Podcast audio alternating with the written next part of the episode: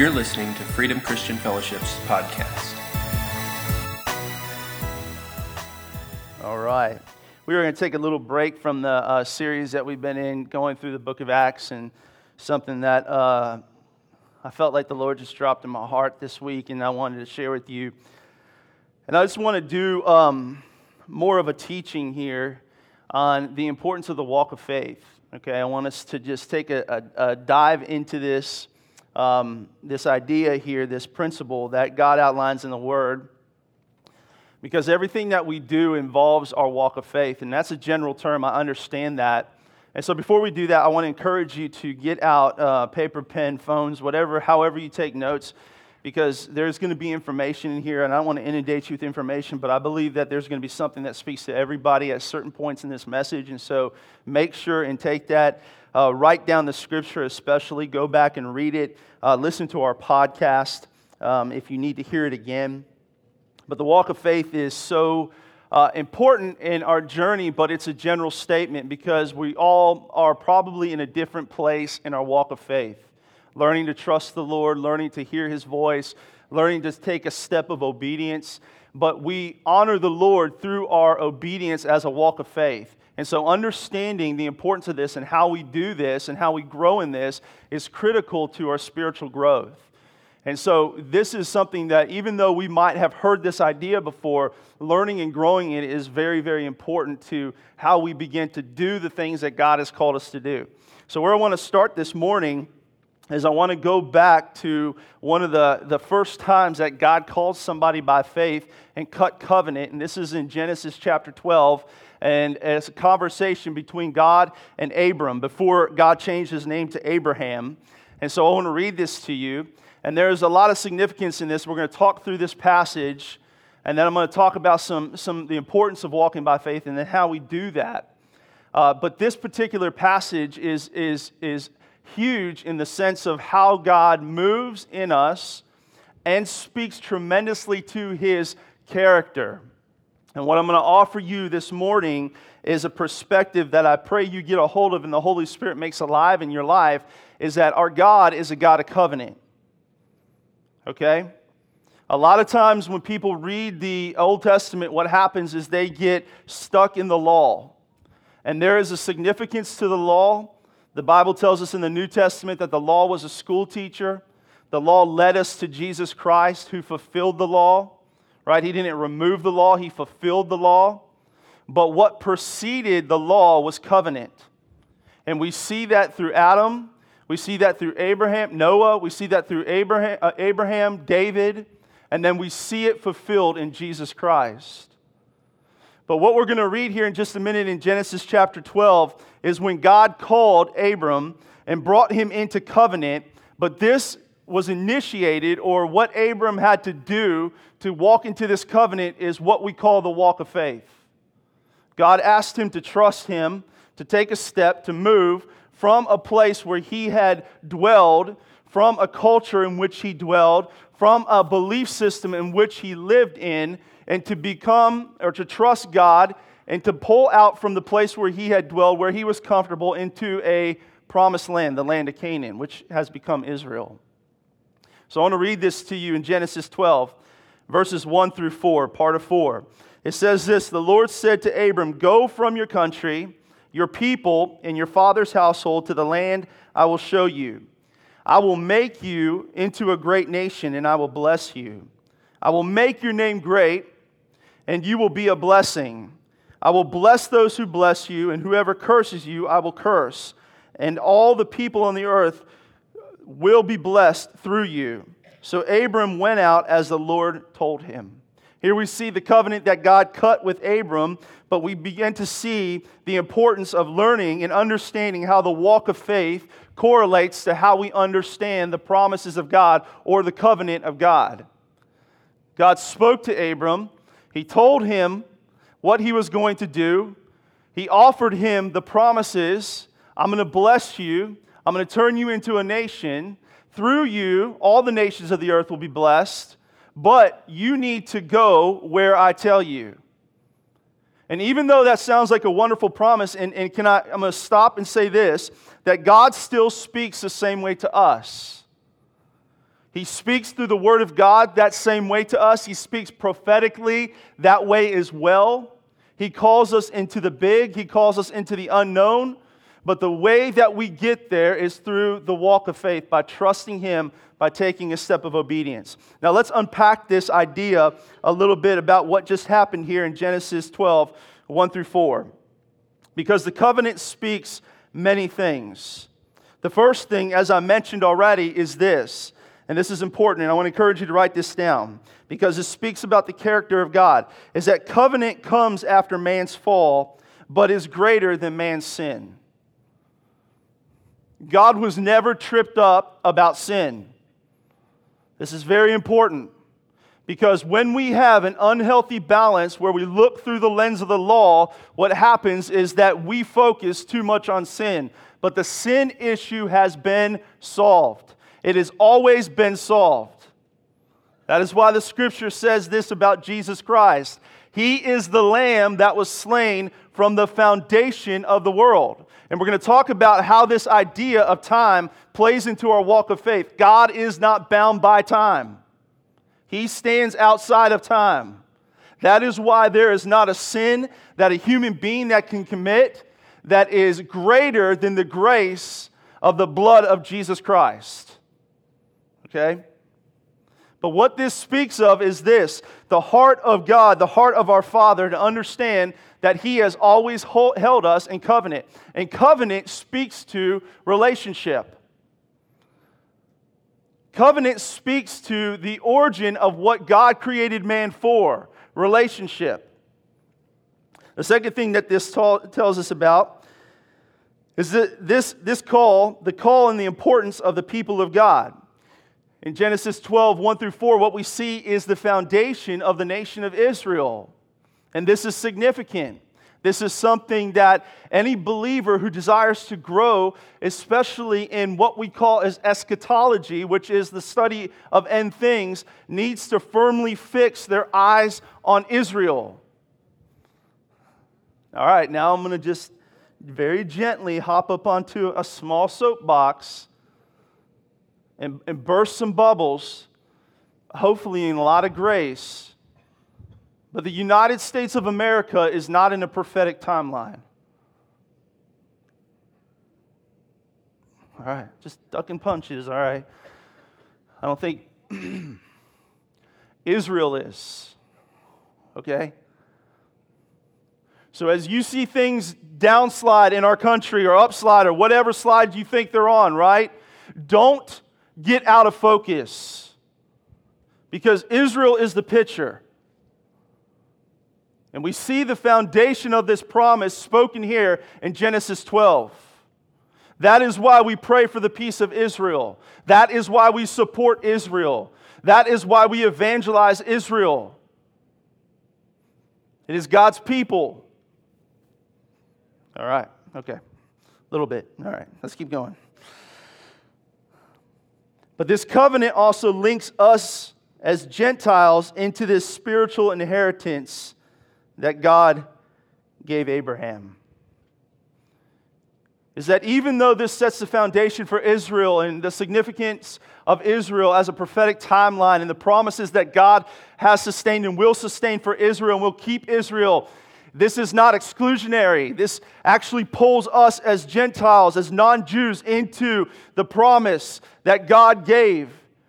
And where we see this fulfilled is through Jesus Christ. The fulfillment of this covenant came through Jesus. I want to read something to you in Galatians 3 6 through 9, and then verse 14.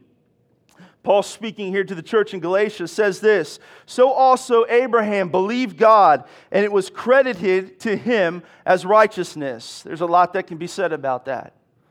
This is important in your walk of faith because the word faith means is the Greek word pistos that means trust, to believe. We could read that like this So also Abraham put his faith in God, and it was credited to him as righteousness. Verse 7 Understand then that those who have faith are children of Abraham. Scripture foresaw that God would justify the, justify the Gentiles by faith and announce the gospel in advance to Abraham. That's what we're reading right here in Genesis chapter 12. The covenant pronounced or spoke of the gospel that is fulfilled through Jesus Christ. Do you see that? All nations will be blessed through you. So those who rely on faith are blessed along with Abraham, the man of faith. Verse 14 of Galatians 3. He redeemed us in order that the blessing given to Abraham might come to the Gentiles through Christ Jesus, so that by faith we might receive the promise of the Spirit.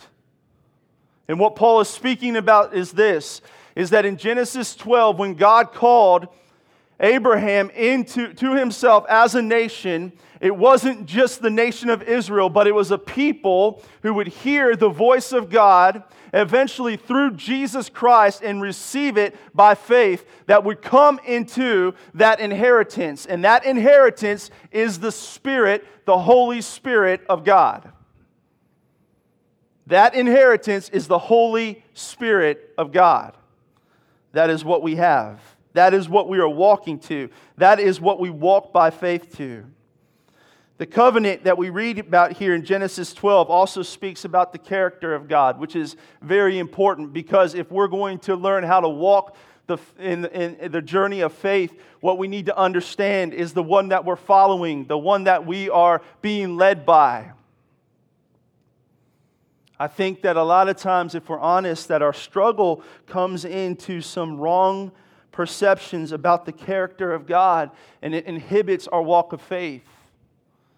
Sometimes we get into a goodness versus punishment concept about God, and it speaks to what we believe to be true about the character of God. Meaning this that if we're good, God blesses us, but if we're bad, He punishes us. And that's not what the covenant speaks about. Sometimes we have a wrong perception about that, but what the covenant does is clarifies the very character of God. And what it speaks about is this is that he is faithful, that he is good, that he is good, he is faithful, he is good, he is provider in all things, and he is protector. Now let me explain this in just a little bit, okay? And so that we understand this is in our walk of faith, us trusting God brings us into the knowledge, the revelation of His character. We begin to walk in that truth. We begin to trust that truth. But that truth is not dependent upon our situations and our circumstances. You can receive the faithfulness of God even though you feel like your world is crashing in. You can walk in the knowledge of the goodness of God even though things are coming against you. You can see God as the provider even though you don't see the resources in front of you. There have been times in my, in my faith walk where I've heard God say, Go. I'm going to talk a little bit about this in just a moment. And there was nothing in front of me. But because I know the character of God, I know He's provider. See, it's not dependent upon what you see. You can know God as protector even though there are things coming against you. If you don't believe me, read the Psalms. Read Psalm 23. You set a table before me in the presence of mine enemies. He is protector. All right? The covenant was realized in faith and still is. That's what Galatians 3:14 tells us. And this is why understanding the importance of our walk of faith is significant because we see the fullness of what God is calling us into, the promises that He's calling us into by faith. And finally, the covenant is perfect. The covenant is perfect. And thus, by the promises of God, makes us perfect. Meaning this the word perfect is not perfect in terms of you not making mistakes or you thinking that you've got it all together. The word perfect in a spiritual sense is this is that you're complete, lacking nothing. That in every situation, in everything that comes against you, whether you are abased or you are abound, as the Apostle Paul writes, that you delight in the knowledge of the love of God. Because the covenant is perfect, and he who created the covenant, God, by way of his promises, we too are held in that, and we become perfect in Him. All right, so let's talk about why the walk of faith is important. Okay? Now, it's important to understand the covenant of God, and I know this is a little teachy and it's not what I normally do, but I want to I wanna line this out because it's important to understand the character of God when it comes to the walk of faith because you're not going to trust what you don't know. Okay? You're not going to trust what you don't know. And some of your thinking needs to get renewed. Like some of your thinking about God needs to get renewed. And by understanding the nature of the covenant, it helps to renew our understanding about the character of God and what He's done and what He's given us and who He is. So, why is the walk of faith important? The first thing, and, again, if you want, please write these down. The walk of faith will pull you into the future that God has called you to. Our journey with God is one of great joy and adventure, but it has to be undertaken by faith. It has to be undertaken by faith. God is always pulling us into our future. God is not dealing with your past. He has satisfied that, He has met that, He will heal that, but He is not talking about your past, He is talking about your future. We serve a God that is pulling us into our future. And the thing about our future is that it's unseen, isn't it? Oh, and that makes it so scary if we're honest. And that's one of our, our, our, fears with walking in faith, is because we're walking into what we don't see. But this is where we begin to understand the great pleasure of God and see His goodness and begin to trust Him in a way that we could never trust Him before, is when we begin to take that step of faith. And that is why we have to walk in the future God has called us to by faith. It's got to be bigger than you. Because if it's not bigger than you, then it is not going to be something that God can do. That's why when we read Genesis 12, we see this. And a lot of times we don't understand because we have this uh, backsided perception of Abram, Abraham. We don't really know him as Abram, we know him as Abraham. But before Genesis 12, Abram didn't have a God understanding. Commentaries and scholars tell us is this is that he grew up in a nomadic uh, culture. And that his, his father and his grandfathers and, and the people before him that uh, associated in his tribe, that they worshiped gods, plural. And so when God speaks to him in Genesis 12, it is new, it is fresh, and believe it or not, it's scary. Now, if you've never moved out of your hometown, the place where you're the utmost comfortable with, you've got to know that taking that step of faith to get out and to move into some place that is unknown is scary. So, why does God ask us to do these things? Why does He pull us into things that are beyond ourselves? And the answer is simple because we get to see the depth of His goodness and His grace and His supernatural power working in us. We grow in the knowledge of who He is as we take a step of faith. The second reason why the walk of faith is important is because it's one of the ways that we see the goodness of God. We sing a lot about the goodness of God, and we desire to see the goodness of God in a real way, and some of us have. But I want to tell you that the, the times where my life has been impacted the most by the goodness of God has been when I walked, am walking the walk of faith.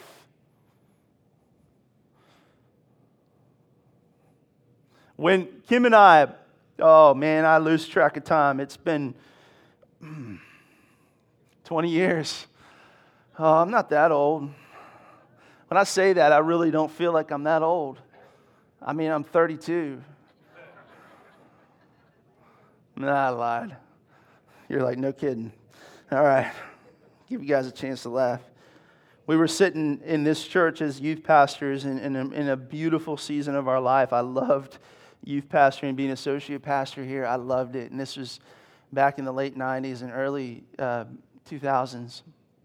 And God was doing so many great things, and, and uh, the Lord began to stir our hearts, Kim and I, that there's a new season. And I thank God for um, Pastor Money, who, who, who heard the Lord and came up and he said, Andy, the, the Lord is going to give you an opportunity. He's going to move you, and it's okay. You need to do it. And I was like, What? Are you firing me? No, I'm just kidding. no, he wasn't. He was, he was listening to the Lord, and about a week later, I got a call from one of my youth pastors growing up who was with the Foursquare denomination, and they said, Listen, we're doing a huge initiative in the, in the East Coast, where I'm from, Washington, D.C. Don't boo me. And they said, Listen, we're planting churches. Would you consider doing that? And something leapt in my heart, in Kim's heart. And we went up. And I've told this story, and some of you have heard this story before, some of you haven't. And as we had that just confirmed that God was asking us to do that, to be a part of that, we packed our U-Hauls, plural. And I want to just tell you, just side note, don't ask me to move, okay? Because I hate moving, right? I hate packing and I hate moving. And uh, so I'm throwing stuff in there. We're loading up our little kids. We had four of our five, and we're, we're, we're heading up there. And that's a big, scary thing. At the time, my mom had already passed away. My dad was disabled with a stroke. Um, it wasn't even though it was home, it wasn't, it wasn't home, home. And so what happened was this is that we go up and our U-Hauls are packed. We don't have a place to live. And so literally we don't have a place to stop to park our U-Haul at. We had looked for homes that we could get into. And on the way there, a realtor calls us and says, Listen, we found a spot for you. We found a spot for you. It was a beautiful farm home on the middle in the, uh, on, a, on an acre of land, tree lined. It was amazing. It was gorgeous. What am I telling you? Is that the walk of faith calls you into the unknown. But when you understand that God is provider, when you take a step of faith, it gives you an opportunity to see his goodness. And then years later, we came back, and let me go back to that story because it has significance in Maryland. It has significance in the walk of faith because I've, I've wrestled and I battled with this. So we started a church, and it, it just didn't happen. And my best friend growing up, his older brother, also started a church nearby. And we ended up merging those churches. And about two years later, we felt like the Lord said, Go ahead and leave. My dad had passed away. And it was a very hard time for us to understand because, in my natural understanding, what I felt like is that I failed.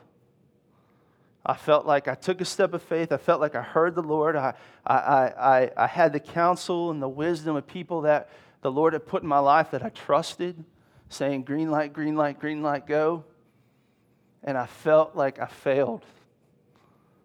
And for years and years and years, I dealt with that until the Lord said this to me Andy, what do you think I was asking you to do? Well, I said, Lord, I thought you were asking me to plant a church. The Lord said, No, I was asking you to trust me. Did you see my faithfulness? Yes. There are times in our faith journey that they don't make sense, but when we understand the character of God, and I hope you catch this, as being good, we begin to trust Him. It's not based in our understanding or our ability to understand what's happening and what we see in our natural eyes, but God is doing something spiritually powerful. So you fast forward uh, four years, and I was at a place in my life for the first time in my life that I was not in ministry. There were six months of my life after I graduated Bible school that I was not doing ministry in a full time capacity officially. I was here, I was doing, I was serving, I was doing that, but I knew what God had called me to do. I got onto the website the only time that I've ever applied for a job. I went onto the website of the college that I graduated, Christ for the Nations University in Dallas, Texas. They had job postings, and all of them said Texas except for one, and one said Los Angeles. And I didn't even look, I just applied to the Los Angeles one. And I went down to Los Angeles. We got an interview. We went down. The Lord began to open up doors. I interviewed with this church. I loved it. It was a youth pastor position. I was like, yes, this is good. I didn't know how much it paid. I literally had an elder of the church walk up to me as I spoke on a Sunday evening and look at me and say, Do you know how much this pays? And I looked dead back at him and I said, No, I don't. And he just turned around, his face went blank, and he walked away.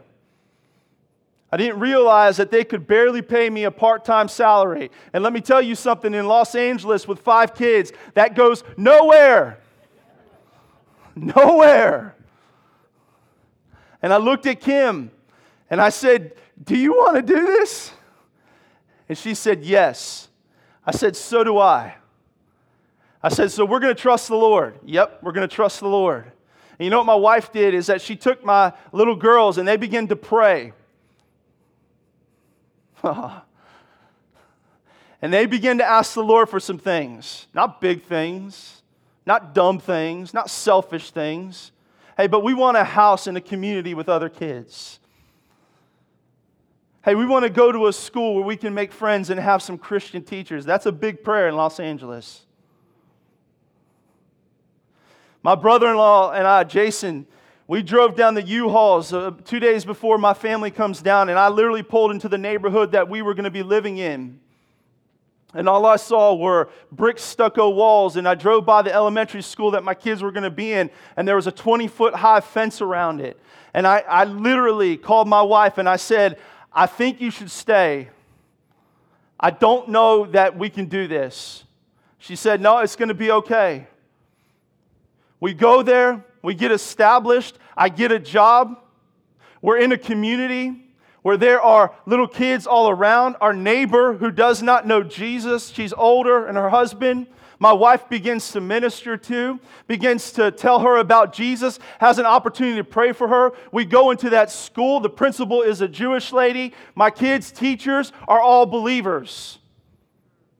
My wife is given a position as the head of the PTA. Our church begins to go in there and do collaborated efforts to begin to give uh, bicycles to needy kids. What am I telling you is this is that you don't realize the goodness of God until you take a step of faith and begin to trust Him. And we can sing and cry and beg for the goodness of God all day long. But until you realize who He is and the unknown where He calls you into the promises, you will not see the goodness of God. I'm getting a big amen there. Thank you, Guinevere. I'm glad you're responding. Leave her in here. At least she's agreeing with me. As long as you want, Erica, I don't care. Proverbs 3, 5, and 6 says this Trust in the Lord with all your heart and lean not on your own understandings. In all your ways, submit them to Him, and He will make your path straight. Okay. Okay, this is a bit redundant, but, but write it down if you're taking notes. Faith releases a supernatural work of God in our lives. All right, we're walking past our abilities and our strengths. God's pulling us into this. All right. The last reason why the walk of faith is important is this is that the walk of faith puts our attention on the work of God in other people's lives. One of the things about faith is this is it requires us to see not in our natural again, but to see through the lens of the Spirit. And when we learn to walk the walk of faith, we stop seeing through our natural eyes. And that means this is that we don't see people through our natural eyes either. If God can move us, then he can move others. If God can move Abram, he can move Andy. And if he can move Andy, he can move anybody. He can move the Starbucks barista. He can move the drive through guy. He can move the corner store guy. He can move my next door neighbor. He can move the hardened atheist down the road. He can move anybody. He can move the shift worker who is miserable. He can move anybody. He can move the drug addicted. He can move the broken marriage. He can move anything. If God can move Abram and God can move Andy, God can move anything and the eyes of faith pull us out of the natural and put us on the supernatural. And when we begin to see through the lens of the supernatural, we begin to see people not as what their issues or their problems or the way we see them, but we begin to see them through the eyes of heaven, through God's eyes. Okay. Now let's talk about how we walk the walk of faith. We're going to bring this, bring this all together, okay? Now, this is, again, I'm, I know I'm asking you to take notes, but make sure you're writing this stuff down. All right, if we're going to walk the walk of faith, First thing we have to do is we have to submit ourselves to the truth, the truth of God's word, past our feelings. Past our feelings. There will always be a confrontation in what you feel when it comes to your walk of faith, and you have to anchor yourself in the Word of God. In order to be truly conformed to the truth of the Word of God, you, you have to submit yourself to it. The walk of faith requires us to say, God, you are wholly true. You are wholly true. You're not partially true, you're wholly true. What you say is true. And I'm going to conform myself into the image of your word. And it has to move past my feelings. That arrogant, late 20 something year old who headed out to Maryland and saw the goodness of God, who thought that he could go march in there and had a plan and had an agenda based off of the prophetic promises and what God was saying, was quickly corrected. And it came through a humble submission to the truth of the Word of God. And it had to move past my feelings had to move past my feeling of rejection. It had to f- move past my feeling of pride, had to be repented of. Had to move past my feelings of past experiences. God, you did this, you did this. Just because God did something some way in the past doesn't mean He's going to do it the same way for you. Just because God, and listen, I want to tell you something. You know what really got up under my skin? Is that I wasn't the only church planter is that there were other young guys younger than me coming up and blowing up. And God had to say, Andy, you can't submit yourself to your feelings. You have to submit yourself to what I said, to the truth of my word. Hope that makes sense. Because when we walk by faith, it's going to confront wrong thinking within us. But God will create a new mindset within you if you submit yourself wholly to the Word of God.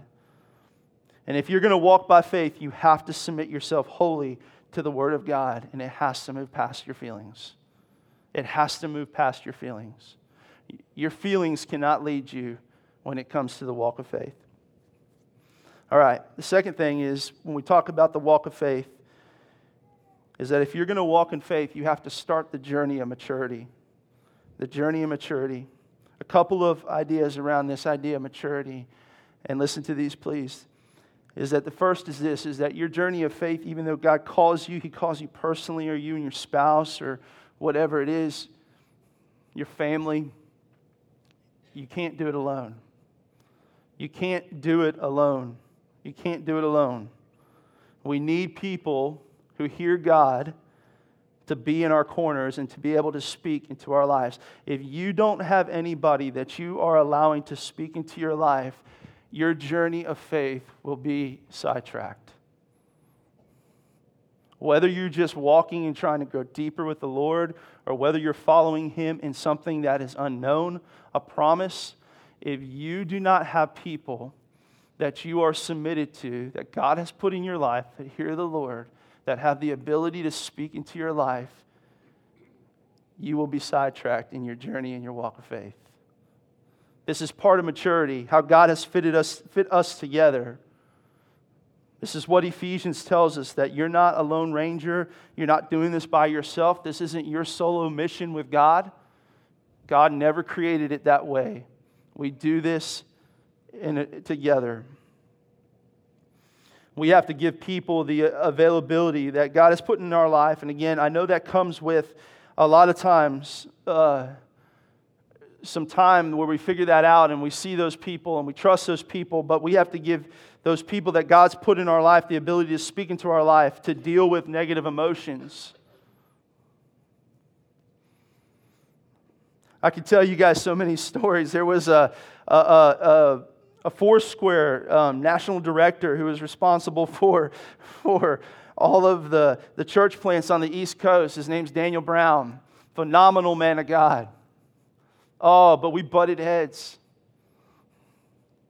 And there were some things I didn't understand. And again, there's a reason why I'm telling you these stories because I'm not just coming to you and just laying out this on an academic or just on a, a binary, a mind scale. I want you to feel the, the heart of this. Do you understand that? Like you have to see this and work, okay? And so, this relationship that I had with Daniel Brown, I remember specifically one conversation where we were in a training meeting and I, I just got something up my crawl. You know what I'm saying? Like a bad attitude. Eh, you know what I'm saying? I, would say that a lot different in a different. Anyways, y'all think I'm real nice, and but I was being a a, um, a poo poo face. All right. How do you want me to say it? I don't know. And I knew I was, and I just was like, eh, you know, and he just kind of looked at me and he checked me. And immediately I felt the conviction of the Holy Spirit, and I was like, oh, you dummy, you arrogant, arrogant, arrogant man who somehow thought that the calling of God meant that you take the reins and you figure this out in your strength and your wisdom because you're so smart. You're so strong and so capable. And the conviction of the Holy Spirit hit me. And so after the meeting, I followed him to his car and I, I said, Daniel, I am so sorry. Please forgive me. And his response back to me shocked me. And he said, Andy, it's, it's not me that you need to apologize to, it's the Lord and the other people. And immediately he checked something in me that the Lord wanted checked in me because my attitude did not just affect my faith walk, it affected the other people around me. And by allowing my attitude to go unchecked, it wasn't just harming me, it was harming everybody. And by harming everybody, I was dishonoring the Lord. But I want to tell you if you don't have somebody who can speak into your life and call out some of the wrong feelings that you're going to be tempted to walk into as you walk your walk of faith, you're going to get sidelined. And it's a step of maturity. It's a step of maturity. What's amazing about Daniel is that he didn't get his feelings hurt. And I want to tell you something. I maintained a relationship with Daniel well after my time that I left Washington, D.C. And he mentored me and he loved me and he spoke into my life.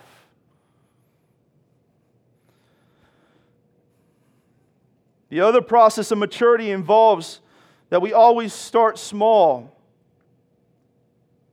And if you're going to walk the walk of faith, you have to start your journey of maturity. And that doesn't just mean putting people around you that can speak into your life, but it also means that you have to be faithful in the small things. You have to be faithful in the way you speak, in the way you respond, in the way that you speak to yourself, and how you serve.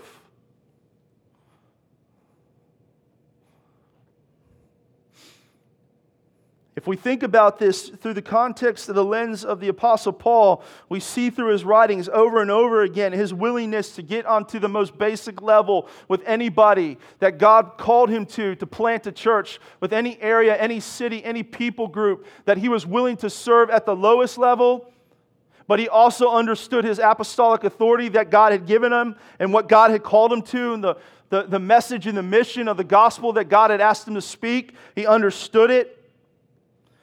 Over and over again, he measured his words on how he spoke to people, how he responded. And there were ample opportunities. If you don't believe me, read 1st and 2nd Corinthians. They out and out mocked Paul, the church. They aggressively turned their back on Paul. They belittled Paul. And if you were to read that without the understanding of the background and the commentary, you would not know that there was ample opportunity for Paul to be offended and to respond ugly. But he measured his response. And it's a mark of maturity that speaks to the journey of faith. We have to let the Holy Spirit control these things. Paul himself is the one who wrote that I mentioned earlier that I move on past the things, even though I, the chief sinner, have so many things that I could look back and say, here's a resume as why God should not choose me or should not love me. I move past those things into the future, the high calling of God that He's called me toward in Christ Jesus. Do you see that?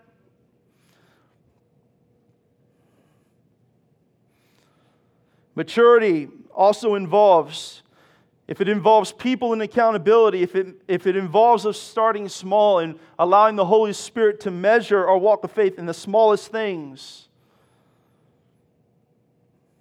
maturity also involves using the wisdom that God has given us. And there's not a walk of faith or a calling that God will call anybody into that will not absolutely line up with the Word of God. Whatever God calls you to will 100% line up with the Word of God. Whatever God calls you to, it is wisdom to allow the counsel and the accountability that God has spoken in your life to give it the green light. And that means if you're married, listen, husbands, wives, God's not calling you in two separate directions. I'm sorry. I don't want to be that pastor who deflates. If God calls you one, he moves you the same direction. I thank God for the opportunity that I've had, that God has done to put people in my life that I listen to, that, that, that I hear, that, that over time that I've, I've trusted their voice. And when I feel God saying something or speaking something to me, I seek the counsel of God in those areas. We also use, when we talk about the wisdom of God and how it collaborates with faith, I hope this makes sense. Is this making sense with everybody? So far, pretty good? Okay. So it has to line up with the Word. It's good to get, get, get green lighted by people that you trust, that God has given you relationship with, that's speaking to your life. But we also use discernment. And where discernment plays into the walk of faith is understanding the timing of God. All right? I want to talk about that for just a little bit, okay? Okay. When we take a step toward our faith, and this is another key to walking the walk of faith, is you have to take a step. Here is the thing is that when God calls us, He calls us into the big. And again, there's a reason to that because He Himself is big. He Himself wants to display His glory through you. He Himself wants to show you His goodness, to tr- for you to know to trust Him as provider, as protector, as supplier. And so he calls us into the big. But because faith calls us into the big, sometimes it's overwhelming. And this is where discernment comes into play. Is that we have to understand and know God's timing. Now, I want to talk about timing. Justin, you come on up, man. There's two Greek words in, that are used in the New Testament that talk about timing, and I want to share these with you. All right? and it's the Greek word kairos and then chronos. And chronos is where we get our measurement of time your watch, your phone, your stopwatch, seconds, minutes, hours, days, months, years. That's chronos. But kairos is a different term, it's, a, it's an implied point in the future that is filled with hope. And specifically within the Christian context, it is the way that God speaks to us. So when the prophetic happens, it doesn't happen necessarily in the chronos. A lot of times when you receive a prophetic word, you don't hear in two months. You don't hear next week. You don't hear on May 2020.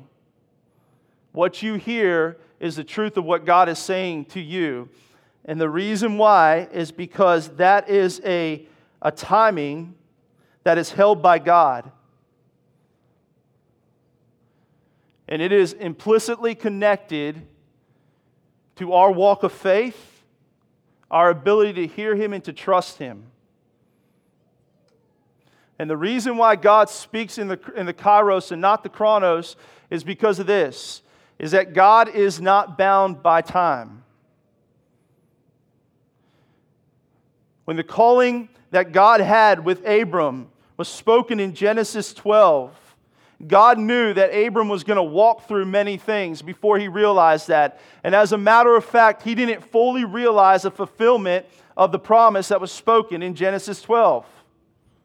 He didn't see the nation, he didn't fully see all the peoples being blessed through him. But God wasn't speaking in the chronos, He was speaking in the kairos. And what God saw was through the act of obedience of Abram's faith that me, that you were going to be tied into the promise that was seen through Jesus Christ. And through the act of faith fulfilled through Jesus Christ, that we are brought into the blessing of God. And in the same way, when God calls you, you have to understand that there may be a process that you walk through as you learn to trust God, as you learn to rely upon Him, as you learn to walk by faith, that leads up to that place of that moment where God unfolds the bigness of what He's saying. But what you don't do is give up. What you don't do is get frustrated. What you don't do is look at God and say, When? You don't do that. You say, God, I trust you because of who you are, the covenant God. You are good, you are provider, you are faithful, you are protector. See, God protects every word He speaks. He protects it because He will perform it. And when we learn to understand and discern, what happens is that the walk of faith begins to be a place where we rest.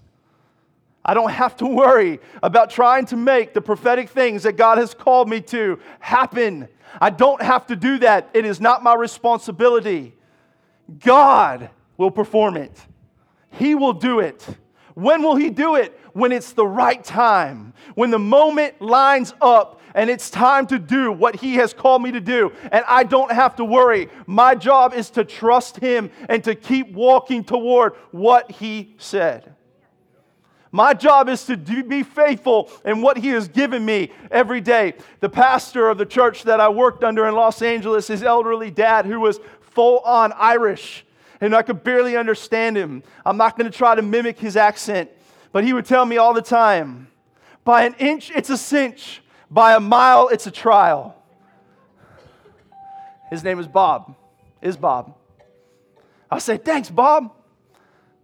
But I realize there's so much truth you can apply that to in the walk of faith. Because when I lose sight and I say, God, I'm, I'm so eager, God, I'm ready, God, when, when, when, oh, come on, come on, ah, when, I'm looking, I'm looking, I'm looking, I'm looking, I'm looking, I'm looking. What I'm doing is I'm not trusting and I'm not learning and I'm not growing and I'm not realizing the relationship that God delights in when we learn to know Him as the covenant God. When we begin to experience that joy and that peace of being able to trust the one who called us. All right, last one. Feed your faith feed your faith. If you're going to walk the walk of faith, not only do you have to walk toward maturity and submit yourself to the word fully and wholly, and understand that God's timing is perfect, but you have to feed your faith. Feed on great stories of faith. Feed on great stories of faith. My last soapbox of the day is this is that there's an unfortunate trend within the Christian community that deals with too much self help. And there's a place for that, and it's valuable, it's important. There's an importance to emotional healing, there's an importance to all these things. But if all you hear is this, and I say this in tremendous grace and tremendous love, because I do also understand that there's seasons we walk through that we need things more than other things, and it's okay. But hear me on this is that if you're called to the walk of faith, if you are walking towards something God has called you to, everybody here is called toward the walk of faith, is that you got to feed your faith. You got to feed your faith. You need to hear stories of faith. If you don't know who Smith Wigglesworth is, write it down, Google him, get an audio book. He's long past, he's in heaven. but there's books that he's written that are audio books or read his book. He was a man of faith. He was a man that every day would spend time in prayer and wait for God to speak to him. He wouldn't leave his home until God spoke to him. And whatever God said to him, he would go. There's a story, I know I've told this story before, where God told him to go sit on a bench in a park. And he didn't doubt God, he trusted God. He went there. And God brought a man, sat down right beside Smith, who needed to hear the message of the gospel, and Smith Wigglesworth led him to Jesus. But his, his life story when he came, and all he was, was a simple plumber. He wasn't an educated man by his own admission, he was just a plumber. He was stuck in the world. He was a worldly, worldly person. And this is what I love about this is because if God can call Smith Wigglesworth, and this is a man who was radical about his faith, he wouldn't let people pray if they didn't pray in faith with him. If somebody came and said, Will you come to the hospital and pray for my wife? The question he would ask the husband is this Do you have faith for her to be healed. And if he said no, he kicked, her, kicked him out of the room. You go, oh, that's extreme, man. That's extreme. But I want to tell you something. Listen, when you read the Bible, you're not reading about journeys of faith that are measured in temperedness, but you're reading about journeys of faith that require faith to be fed. And you got to feed yourself on things of faith. There's a great book by Robert Liardon called God's Generals. Write that down and get that book. It's stories after stories after stories of normal men and women who God used powerfully. Powerful testimonies of faith. Listen to the right podcasts that feed your faith. Why? Because Romans 10 17 tells us this faith comes by hearing, and hearing by the Word of God. You need to feed your faith. If you're going to walk by faith, you have to feed your faith. If you can justify your faith, if you can reconcile it in your own wisdom, you're probably not being stretched far enough. that's, that's such a dangerous statement. You're going, mm, I don't know if I agree with that. It's okay. But when we cry out for the prophetic and the deep things of God, understand that God will take you into the very deepest part of Himself that will require you to be stretched. But He doesn't do it without the knowledge of who He is. And that's why it's easy. And the, the, the walk of faith starts with yes, with yes, with yes. Our response to faith needs to be yes needs to be yes. And I want to leave you with this promise, and this is it.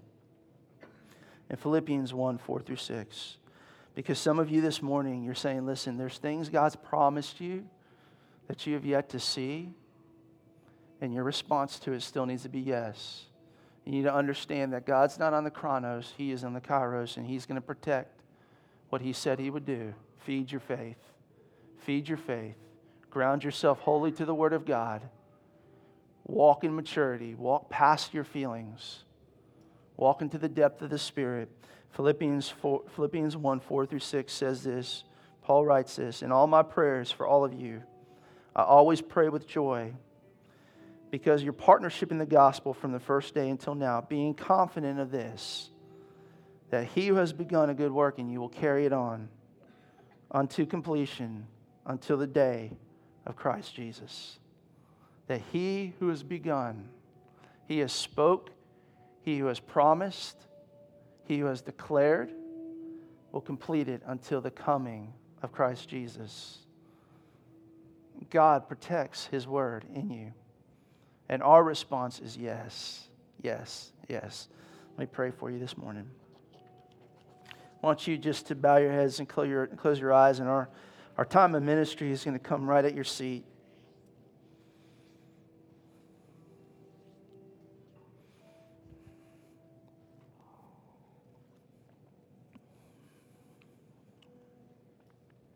There's a lot of things that we discussed this morning, and there's different areas, and some of you kind of feel maybe your heart pricked a little bit in different parts of the message.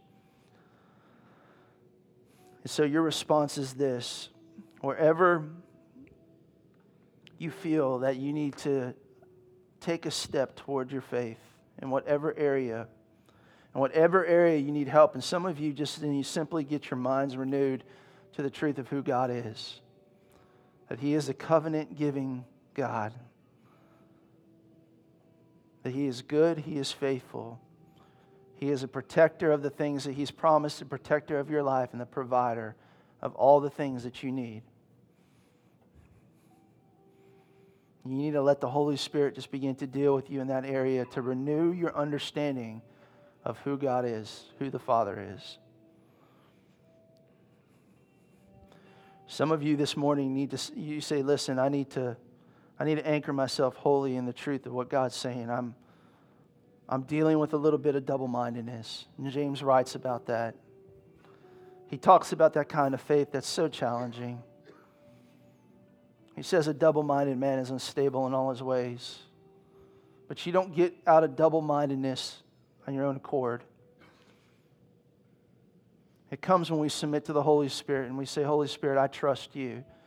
I trust the Word of God wholly in my life. Some of you, you need to look at what you feel like God has called you to in your walk of faith and make sure that it is under the, the banner of maturity.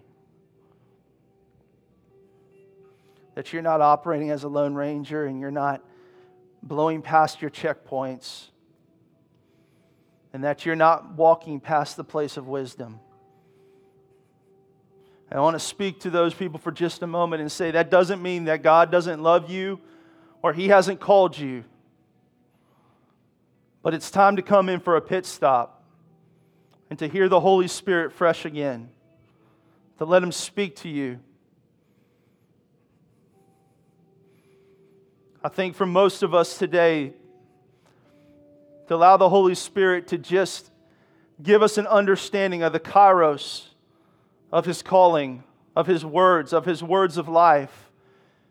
And those things come down to the most specific areas, whether you feel called specifically to something, to a task, an assignment, a change, whatever it is, or in general in our walk of faith, to trust Him more, to go deeper that we would have the discernment to hear the kairos, that God, you set these things in motion before time, and that we can trust your timing.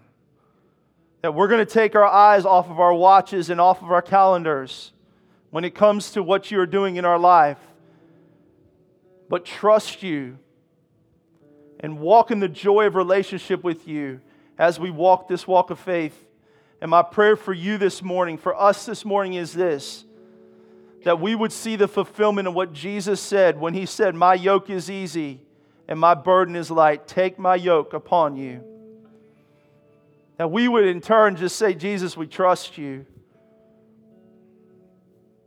God, that you would help us to all feed our faith on the right things, to balance out our diet as we desire to grow in our walk of faith our answer would be yes. So, Father, I pray for each one of us. Our chairs, our altar this morning. And Lord, we consecrate our hearts to you. And we thank you for who you are, that you are the covenant loving God who calls us, who calls us, who calls us into a future, into a hope. And God, I just declare that over every person, that they would know the knowledge and the depth of your love in a very, very real and deep way and understand the reality of the, the specialness of which you call each one of them, that you know them by name. God, you're able to take even the low points of our life and turn them in to be used for your glory, God. And I thank you for that. For some people here, that's their journey. Lord, we trust you. So, Holy Spirit, just release your life and cause faith to grow in a very deep deep way in each one of us as we trust you. Just right where you are, just consecrate that part of your life to the Lord. whatever it is, wherever you say, God, I want to grow, I need help, I need to trust you, I need to hear you. Lord, we consecrate that part of our life to you. We give you control of it. And we thank you. We thank you for what you're doing in us. We thank you that faith is growing inside of us. Thank you, Lord. Thank you, Lord. Thank you, Lord. Thank you, Lord. Thank you, Lord. I thank you, God, that you move past the, uh, the seen or that you call us into the depth of who you are. Father, I pray for every person here, Lord, that's needing to take a step into the unseen, Lord, where they need courage. I just, Holy Spirit, we just invite your courage and your strength to surround them in Jesus' name. Amen. Amen. Amen. Amen. Would you stand to your feet? Go ahead and stand to your feet. Man, we would love to spend some time up here at the altar praying for anybody who needs prayer for anything. We'll have some ministry people up here to pray, and and uh, some. Uh, I'll be up here next week. It's going to be a special week. Um, Pastor Marla is going to be sharing with you guys. I'm going to be ministering at another church. And then um, I haven't really spoke a whole lot about this, but in July the 16th through the, the 29th, I'll be in Romania, okay? Um, working with, um, actually joined with Pastor Ken. And we're going to be building a home in uh, Romania for a gypsy family and doing some ministry there. So I'm super excited about that. You're going to have some great speakers who are going to be coming in while I'm gone. Pastor Spud will be sharing. It's good to hear his heart of evangelism. He loves people, and that's such an important thing to hear. And I got a very, very special friend of mine who I am so excited for you guys to hear. Pastor Chad West over at Gateway Church in Silsbee is coming, and you are going to love this guy. He is a fireball and full of joy, and you're going to love him.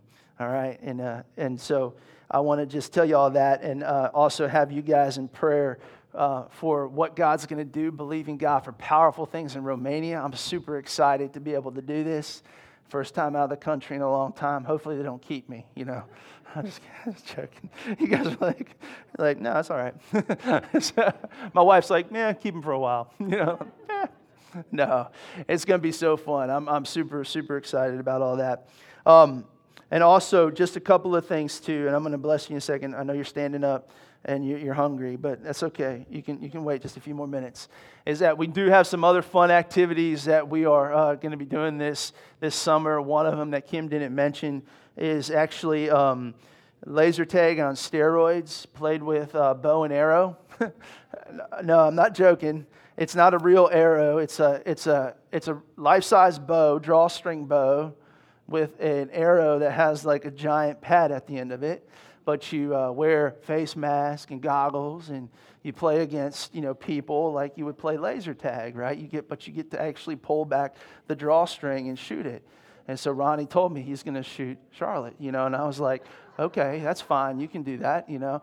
And uh, so you can bring your spouse out on that, that event and, like, you know, just tell them how much you love them, you know. Y'all, come on, guys, laugh a little bit, all right? It's going to be so fun. We'll play it out in the field. And, uh, hey, man, I thought you were Justin. You're not. You're Bryce. All right. And um, I was like, that is so pretty. Wow, Justin. No, I'm just kidding. oh, guys, I'm in a good mood. I love y'all so much. And let me just bless you. Father, I just declare the grace of God over every person. Lord, thank you, God. You know exactly what we need. And Lord, you are so good to us. And so, Lord, I just declare and ask, Father, that every person just drink from that beautiful cup of your goodness, God, that your mercy and your goodness would overwhelm us and surround us in the name of Jesus. Amen. Amen. Hey, we love you. Be blessed. If you need prayer, come on up. All right. Have a great day.